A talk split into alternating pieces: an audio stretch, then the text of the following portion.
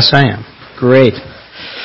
All right, take out your scripture and open with me to Matthew chapter 2. We're going to be looking at the whole chapter this morning.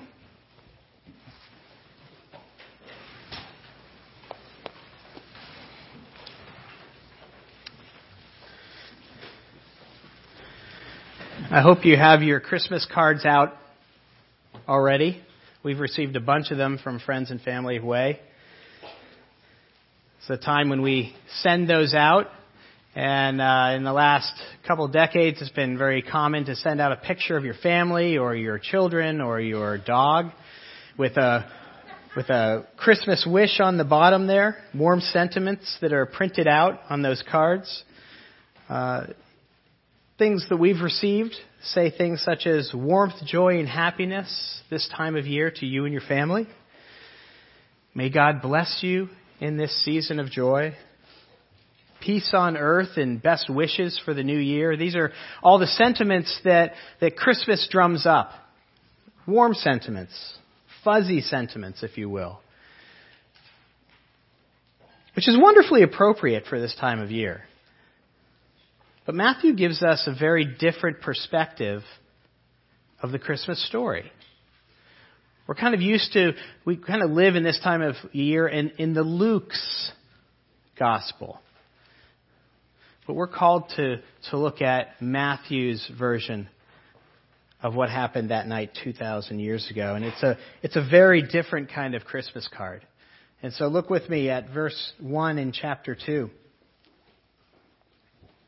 God's word says, Now after Jesus was born in Bethlehem of Judea, in the days of Herod the king, behold, the wise men from the east came to Jerusalem, saying, Where is he who has been born king of the Jews?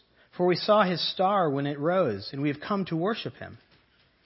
When Herod the king heard this, he was troubled, and all of Jerusalem with him. And assembling all the chief priests and scribes of the people, he inquired of them where this the Christ was to be born. They told him, In Bethlehem of Judea, for it is written by the prophet, and you, O Bethlehem, in the land of Judea, are by no means least among the rulers of Judea. For from you shall come a ruler who will shepherd my people Israel. When Herod summoned the wise men secretly and ascertained from them what time the star had appeared, and they sent them to Bethlehem, saying, Go and search diligently for the child, and when you have found him, bring me word, so that I too may come and worship him. After listening to the king, they went on their way, and behold, the star that they had seen when it rose went before them until it came to rest over the place where the child was. When they saw the star, they rejoiced exceedingly and with great joy. And going into the house, they saw the child with Mary, his mother, and they fell down and worshipped him. Then, opening their treasures, they offered him gifts gold and frankincense and myrrh. And being warned in a dream not to return to Herod, they departed to their own country by another way. Now, when they had departed, behold, an angel of the Lord appeared to Joseph in a dream and said, Arise, take the child and his mother, and flee to Egypt, and remain there until I tell you, for Herod is about to search for the child to destroy him.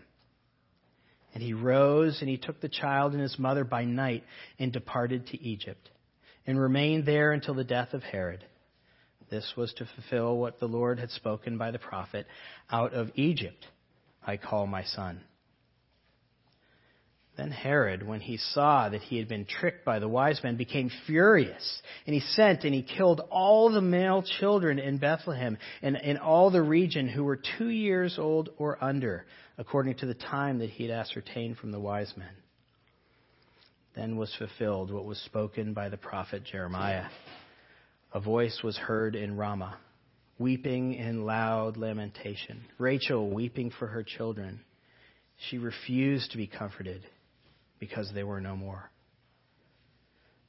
But when Herod died, behold, an angel of the Lord appeared in a dream to Joseph in Egypt, saying, Rise, take the child and his mother, and go into the land of Israel, for those who sought the child's life are dead. And he rose, and he took the child and his mother, and went to the land of Israel. But when they heard that Archelaus was reigning over Judea in the place of his father Herod, he was afraid to go there. And being warned in a dream, he withdrew to the district of Galilee. And he went and he lived in a city called Nazareth, so that what was spoken by the prophets might be fulfilled, that he would be called a Nazarene. Father God, it is awesome what we read here in your word that, that you stepped into humanity, you stepped into time. Lord, help us to understand what you have for us here. Help us to be changed by it. In Jesus' name, amen. Both Luke and Matthew contain the birth narratives of this long awaited Messiah. But they're very different Christmas cards, conveying very different sentiments. While angels appear to Mary and encourage her in the Gospel of Luke, in Matthew they come to warn. In Luke, you have the lowly of society, the shepherds, seeking baby Jesus out to warn, to, to worship him. In Matthew, you have King Herod seeking to kill him. In Luke, you have songs of joy and praise. In Matthew, you have the lamentations over the slaughtered children. In Luke, you have Mary and Joseph entering Bethlehem to search for a room where the birth might happen. But in Matthew, you have them fleeing Bethlehem for their lives. In Luke, you have silent night and swaddling clothes in Matthew, you have the slaughter of the innocents. So in Luke, you have the warm, fuzzy Charlie Brown type of Christmas. But in Matthew, he presents four different kind of Christmas cards to us. And we're going to look at each one of those this morning. And the first Christmas card that, that we see in the opening 12 verses is he wants us to have a very devious Christmas. Devious. This is what we see in the first 12 verses. Here Matthew is telling us of the wise men that are coming. Some translations some, that you might read say magi. They come from the east to honor and worship this, this king of the Jews. And this is a time when, when we wish we had a lot of answers that, that Matthew just seems to gloss over. We, we have a lot of questions like, where did these wise men specifically come from? He says the east, but we never really know. Who were these wise men? I mean, magi were, were counselors to the king, but, but who were they? Beyond that, we know nothing. How many were there? I mean, our Christmas cards always have three, right? But we're never told how many. We're told how many gifts, and that's where we get the three. But it could have been more. They could have been traveling with a great entourage. What, what, what was this sign in the skies that they were looking for in the east? Again, we don't know. Some have speculated that, that they had some of the prophecies of Daniel and gleaned it from there, but we just don't know. And how did they follow a star directly? I mean, when I was a kid, that's the part of this Christmas story that we read every, every Christmas Eve that always got me. How did they follow a star? Have you ever tried following a star? You'll just follow it forever. How did it lead them to a place? That's why I tend to think that this was some kind of supernatural light. But Matthew doesn't delve into these questions. Those are questions that we kind of want to know the answer to, but Matthew kind of pushes them aside because he doesn't want to distract us from the main point here. And the main point is that Jesus Christ, the King of the Jews, that foreshadowed and foretold Messiah has been born. That's the point that Matthew wants to get across to us. And Herod's reaction here is very interesting, isn't it? Herod was the reigning king of the Jews. He was not in David's lineage. He was simply a steward of the throne, a steward of the throne of Israel, a placeholder king, if you will. And when he heard about this king of the Jews being born, he was threatened by that. He wanted to keep the power and prestige of the throne. He wanted to keep his position. He didn't want to step aside. If you're a, a fan of the Lord of the Rings trilogy, I think this is where J.R.R. Tolkien got the, the character of Denethor, the steward of Gondor, from, from Herod. If you remember in Tolkien's tale, he's sitting on the throne of Gondor, and he, when he hears that Aragorn, the king in the true lineage, is coming, there's somebody that actually deserves the throne, he feels very threatened. And he gets bitter, and he protects his throne. That's what's going on with Herod. He's protecting his throne. He's refusing to step down, for refusing to bow down to baby Jesus. As a matter of fact, he, he doesn't just refuse to bow down, He's hatching a plan to kill that baby. So he acts nice. And he hatches this plan through the wise men to kill this baby. So he gathers the chief, uh, chief priests and scribes because he doesn't know his his uh, his Bible, and he asks them, "Where is this king going to be born. And, and they quote from Micah chapter 5 verse 2, right here in our text. It's quoted for us. For you, O Bethlehem, in the land of Judah, are by no means least among the rulers of Judah, for from you shall come a ruler who will shepherd my people Israel. Bethlehem is the answer there. And under the sly pretense that he too wanted to worship this king, he asked the Magi to go and find him and then come back and just tell me which house he's in so that I can go and worship. And when the Magi found Jesus, they did two things. The text tells us they acknowledged Jesus as the king. And we see this through the gifts that he gives. These are, these are kingly gifts. These are, these are gifts fit for a king gold and frankincense and myrrh. And the second thing, and most interestingly, the thing they do, is they bow down and they worship Him. And that's not typical for, for earthly kings. You bow down, but you don't worship. But they acknowledge that there's something beyond just his physical kingship here. So here we have two reactions to Jesus in the, in the first 12 verses the reaction and the action of the Magi, and the reaction and action of Herod. Resentment or worship. And I wonder today what our, our reaction, what our heart reaction is like to, to Jesus, to this newborn king that we've been singing about, to this heir to the throne of your heart king. Jesus has two titles that are repeated throughout Matthew. In fact, they're repeated throughout the gospel. Jesus is your Savior, but Jesus is also your Lord. He's your King. He's your monarch. You are His doulos. You are His servant. As Savior, He comes to rescue you from the penalty of your sins. That's why Jesus was born. He's born to, to throw you a, a life vest in the chilly waters of sin before you go under. He uh, comes to offer you hope in death. He comes to offer you peace with God. He comes to offer you acceptance as a child of God. He comes to offer you everlasting love. He comes to offer you a faithlessness that He says, I will never leave you comes to offer you all these things as your Savior.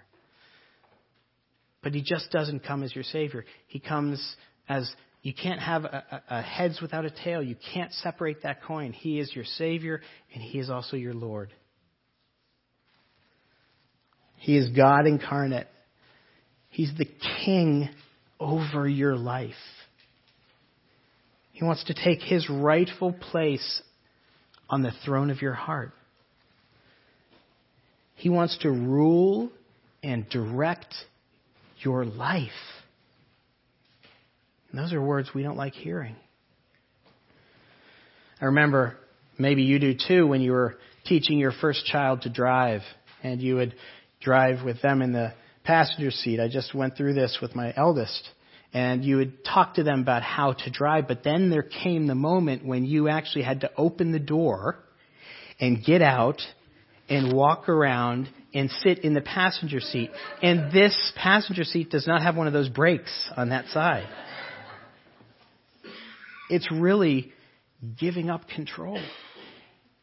I have no control. Avonlea's in the driver's seat.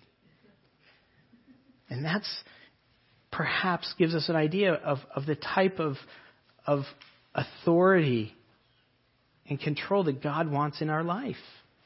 He wants to actually direct your life. That's what it means to have Jesus as Lord of your life. In 1 Corinthians 6, God's Word tells us that we are not our own, we are bought with a price. Therefore, honor God with your bodies. God's Word is saying, you're not your own anymore. If you've given your life to Christ, you're not your own anymore. So, what's your reaction this morning? Is it more like the Magi where you would say, you know what, I'm going to sit in the passenger seat? God has control of my life. I will follow his lead. Or is it part of our flesh like Herod, where we just strap ourselves in to that driver's seat? The second sentiment that Matthew has for us here is have a very tense Christmas. We see this in verses 13 through 15. God has already warned the Magi not to return to Herod. He's already done that. And now God turns to Joseph and, and, and warns Joseph to flee because he, Herod is seeking to destroy, the, our, our Bibles say, but, but there, he's, he's really seeking to kill the, his baby. And Joseph is instructed to flee to, of all places, Egypt, where it's safe. And so they flee under the cover of night and stay there until the threat is over. And Matthew says here, that was done so that to fulfill the prophecy found in the prophet Hosea, chapter 11, verse 1, that out of Egypt God's Son will come the Messiah King would come from Egypt. He's reminding the people of the whole Exodus when he is doing this. The biggest event in the history of Israel was the Exodus, when God supernaturally took his people, his son, and freed them from physical slavery supernaturally what Matthew is drumming up here is, is that whole motif. And, and as, as you'll see as we go through the rest of Matthew, it's really a new Exodus that Matthew is talking about. It's a new Exodus. He's foreshadowing here. Another Exodus is going to happen. And Matthew's gospel is going to tell us about this. How God once again is going to free his people. But he's not going to free them from physical slavery, but a spiritual one. He's not going to lead his people to a new geography. He's going to lead his people to a new life. He's not going to free them from physical slavery. He's going to free them from the slavery of their sins. And he's not going to be led by Moses. It's going to be led by the, the Messiah, Jesus Christ. And one of the signs of the true Messiah is that he would come out of Egypt, just like Israel did. But he is not freed from his sins. He's come to free us from our sins. By living this perfect life, by living, by living a sinless life, by doing something that you and I are absolutely incapable of doing which is satisfying God's law. Because when God gave his law and said, these 623 things you must do in order to be saved, if we want to codify it, quantify it, he was serious. And Jesus has come to fulfill that law perfectly. And he never sinned. In all his acts, he did out of pure motivation, and he earned heaven. The only person to ever earn heaven. And instead of going to heaven, he, he chose to, to suffer and die in our place. He chose to go to Golgotha, the, the cross on that hill, and suffer and die in our place. And through his dying, through substituting himself for us, by taking our penalty upon himself, by absorbing our sin and taking the penalty. If you place your trust in Jesus, what Jesus has done for you, and not what you can do for you, the Bible says you too shall be saved. You won't go under those chilly waters without a life raft. And Jesus proved that what he did was actually true by rising from the dead three days later, conquering sin and death. That is the exodus from slavery that Jesus comes to give you.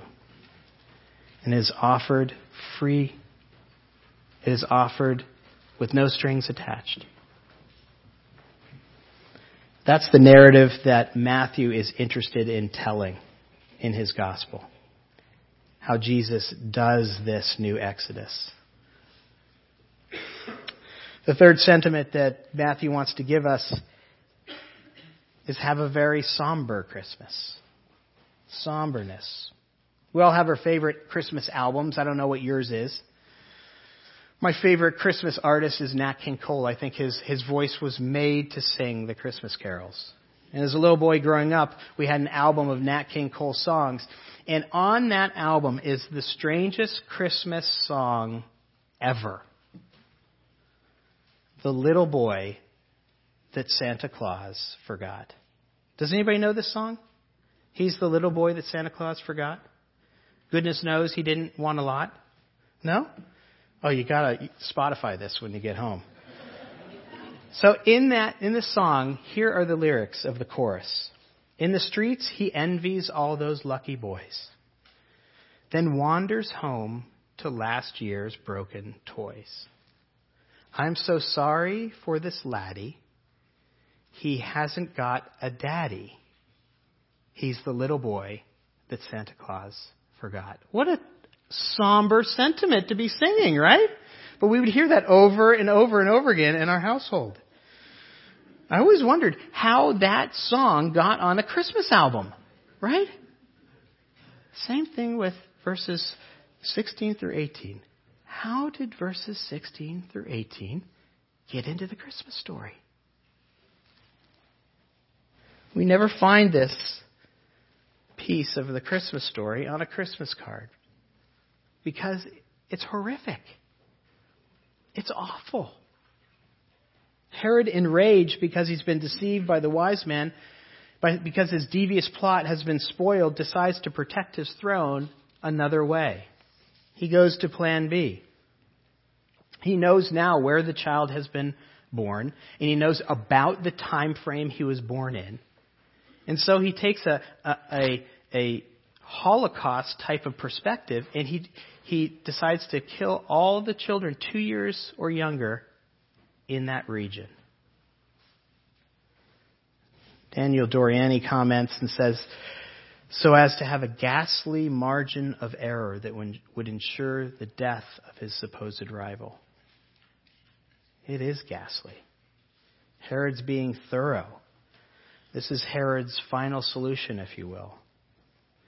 And this slaughter was foretold by the prophet Jeremiah 500 years before in chapter 31. The irony of the birth of Christ is that it's not only a time of peace and hope, which it is, it's also a time of fear and violence.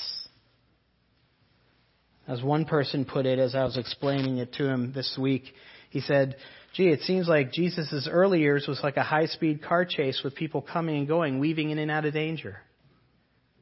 It's kind of what Matthew is, is presenting for us. That's because Satan is at work here. Satan doesn't want this child to be born. He doesn't want this child to live. As we go through Matthew, we'll see several times when, when satanic activity is particularly acute. We'll see it at the end of Jesus' life in the Garden of Gethsemane, won't we? In Matthew chapter 26. Satan hates what Jesus is going to do. He's going, what he's going to accomplish at the cross. He hates it. He doesn't want him to go to the cross. And so he's tempting him in the garden. There must be another way. Find another way. You don't want to go to the cross. You don't want to go through that pain and suffering. You don't want to go through that separation. You don't want to. And he's sweating blood listening to this. And he's pleading with his heavenly Father if there's another way. Please, this cup pass from me. That's Satan whispering to Jesus. And Satan and his minions whisper to us as well avoid doing the hard things.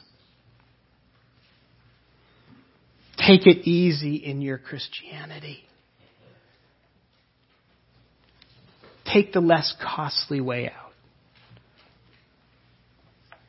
Take the less sacrificial path.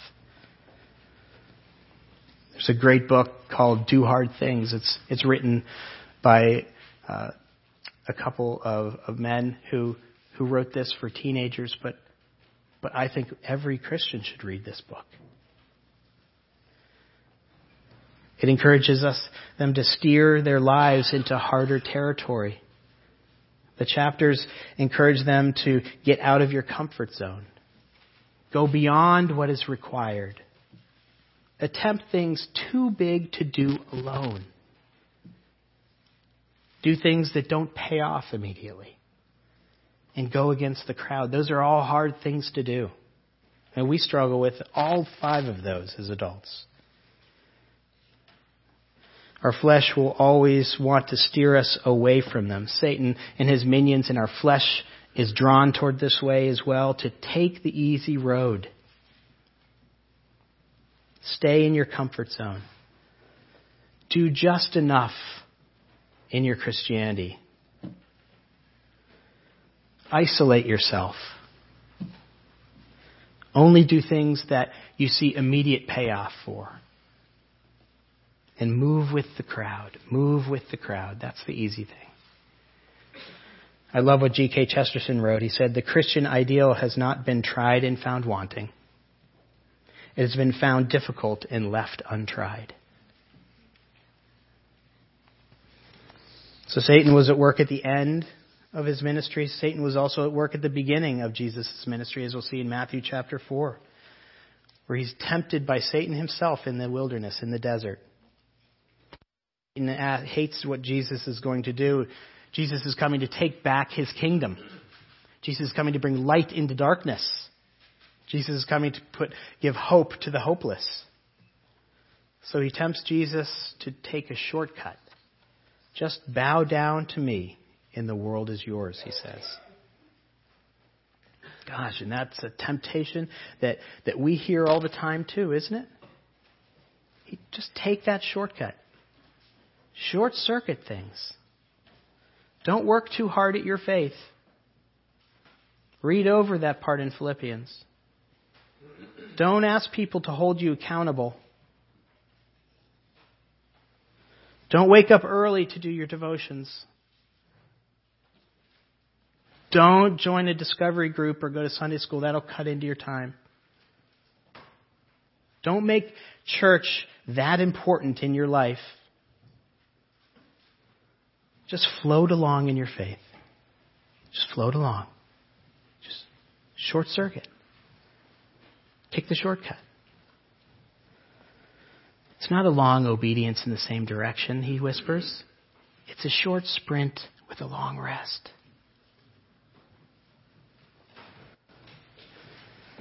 My mother used to tell me that Christianity is like walking into God's mansion.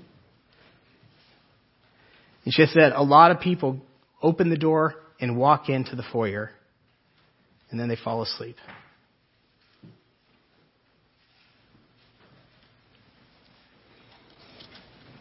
Well, we see, we see Satan also at the beginning of Jesus' life. And that's what we see here. We see Satan working overtime to try and nip what Jesus is about to do in the bud. We read about this, ironically enough, in the book of Revelation. In the book of Revelation, John is given a vision of the birth of Christ. In chapter 12, we read this. John then says, Then another sign appeared in heaven, an enormous red dragon with seven heads and ten horns and seven crowns on its head. His t- tail swept a third of the stars out of the sky and flung them to earth. The dragon stood in front of a woman who was about to give birth, so that he might devour her child the moment he was born. She gave birth to a son, a male child, who will rule the nations with an iron scepter, and her child was snatched up by God to his throne. That's what's going on here. Satan is that dragon waiting to devour this child. If I can nip this in the bud, everything else doesn't happen. Right? That's, that's what governments do to movements. They try to nip them in the bud. The Tiananmen Square, nipping things in the bud. Don't let, don't let freedom get hold. If I can, if I can kill Jesus, the dragon says. And that's what Satan was doing through Herod. And that's what he continues to do. I, one of the things I tell new Christians when they come and see me is your life is going to be very hard for a time. Why do I give that counsel to new Christians? Why would you say that? Why wouldn't you say things are going to be nice and rosy and good and perfect? Because Satan wants to nip that in the bud. And so he's going to put all kinds of pressure on that person. So that they'll say, you know what, this Christianity thing, that's not worth it. It's too hard. My family's falling apart. My job is falling apart. My emotional stability is falling apart. Forget it. I'm going back to drinking.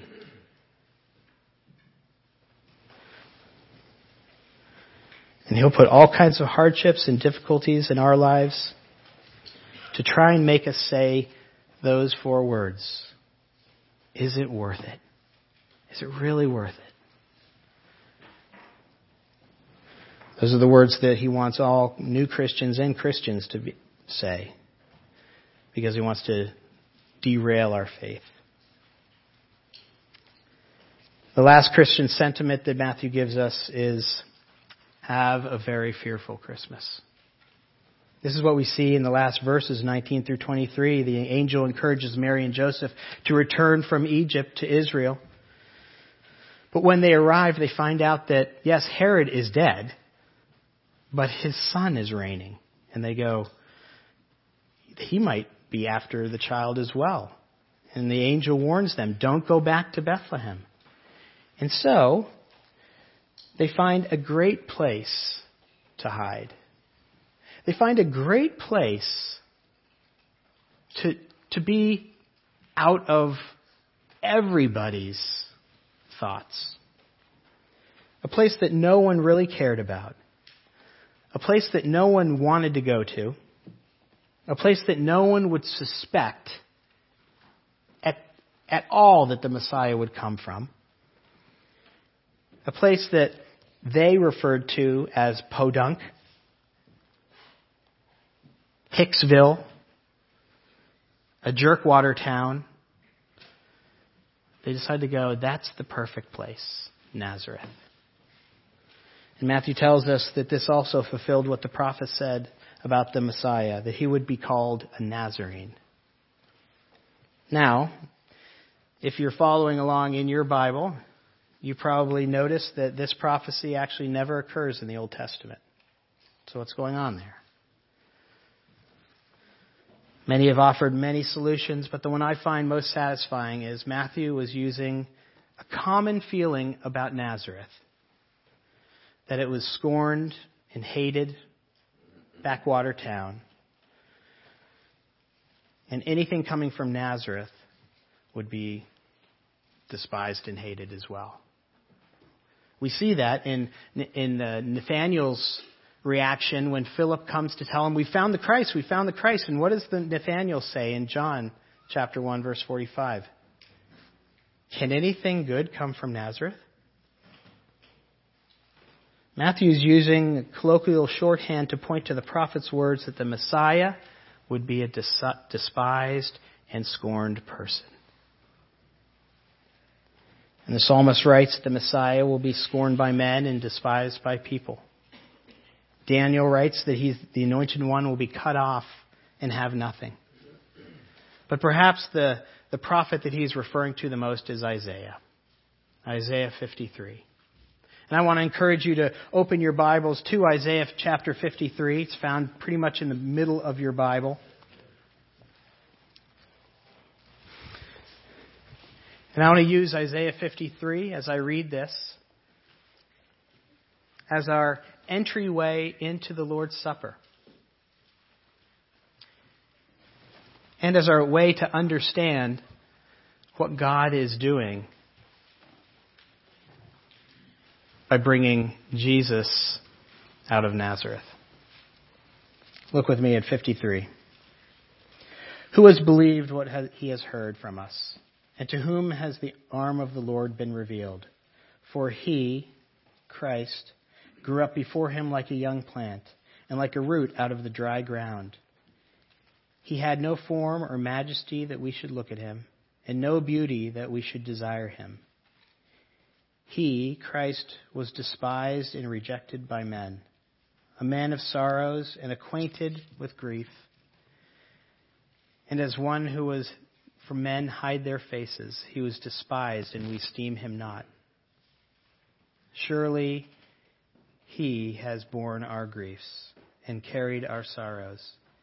Yet we esteemed him stricken, smitten by God, and afflicted.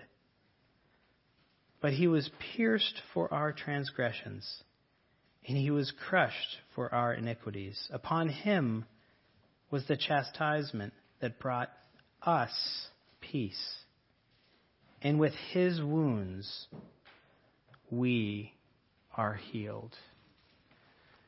What this table represents the gospel of Jesus Christ. I don't know if you've ever noticed this, but matzah bread is, is made in a specific way. It's made so that it's pierced. That's to remind us what Christ went through to save us from our own sins, the penalty that he took in his own body. If you look at the matzah, it's also slightly browned in stripes. They did that to remind us of the, the whipping that Jesus took that we don't have to take because he took it. And when we eat the matzah or the bread, it, it is crushed by our teeth because he was crushed for our iniquities. All this is so that we can be reminded of the great gift of Jesus Christ in our life, of the wonderful way that he has taken what we deserve and he has given us his righteousness, which we don't deserve. That's the wonderful transaction that goes on at the cross. It's a wonderful transaction that happens when you place your faith in Jesus Christ. So as we distribute the bread and the wine, I would encourage you to think about what Christ said on that night 2,000 years ago when he broke the bread and he gave it to his disciples. And he said, Take and eat. This is like my body that will be broken for you in a few hours. When you see me in a few hours, remember what I'm doing. I'm taking your penalty. Let's remember that and celebrate together as a body.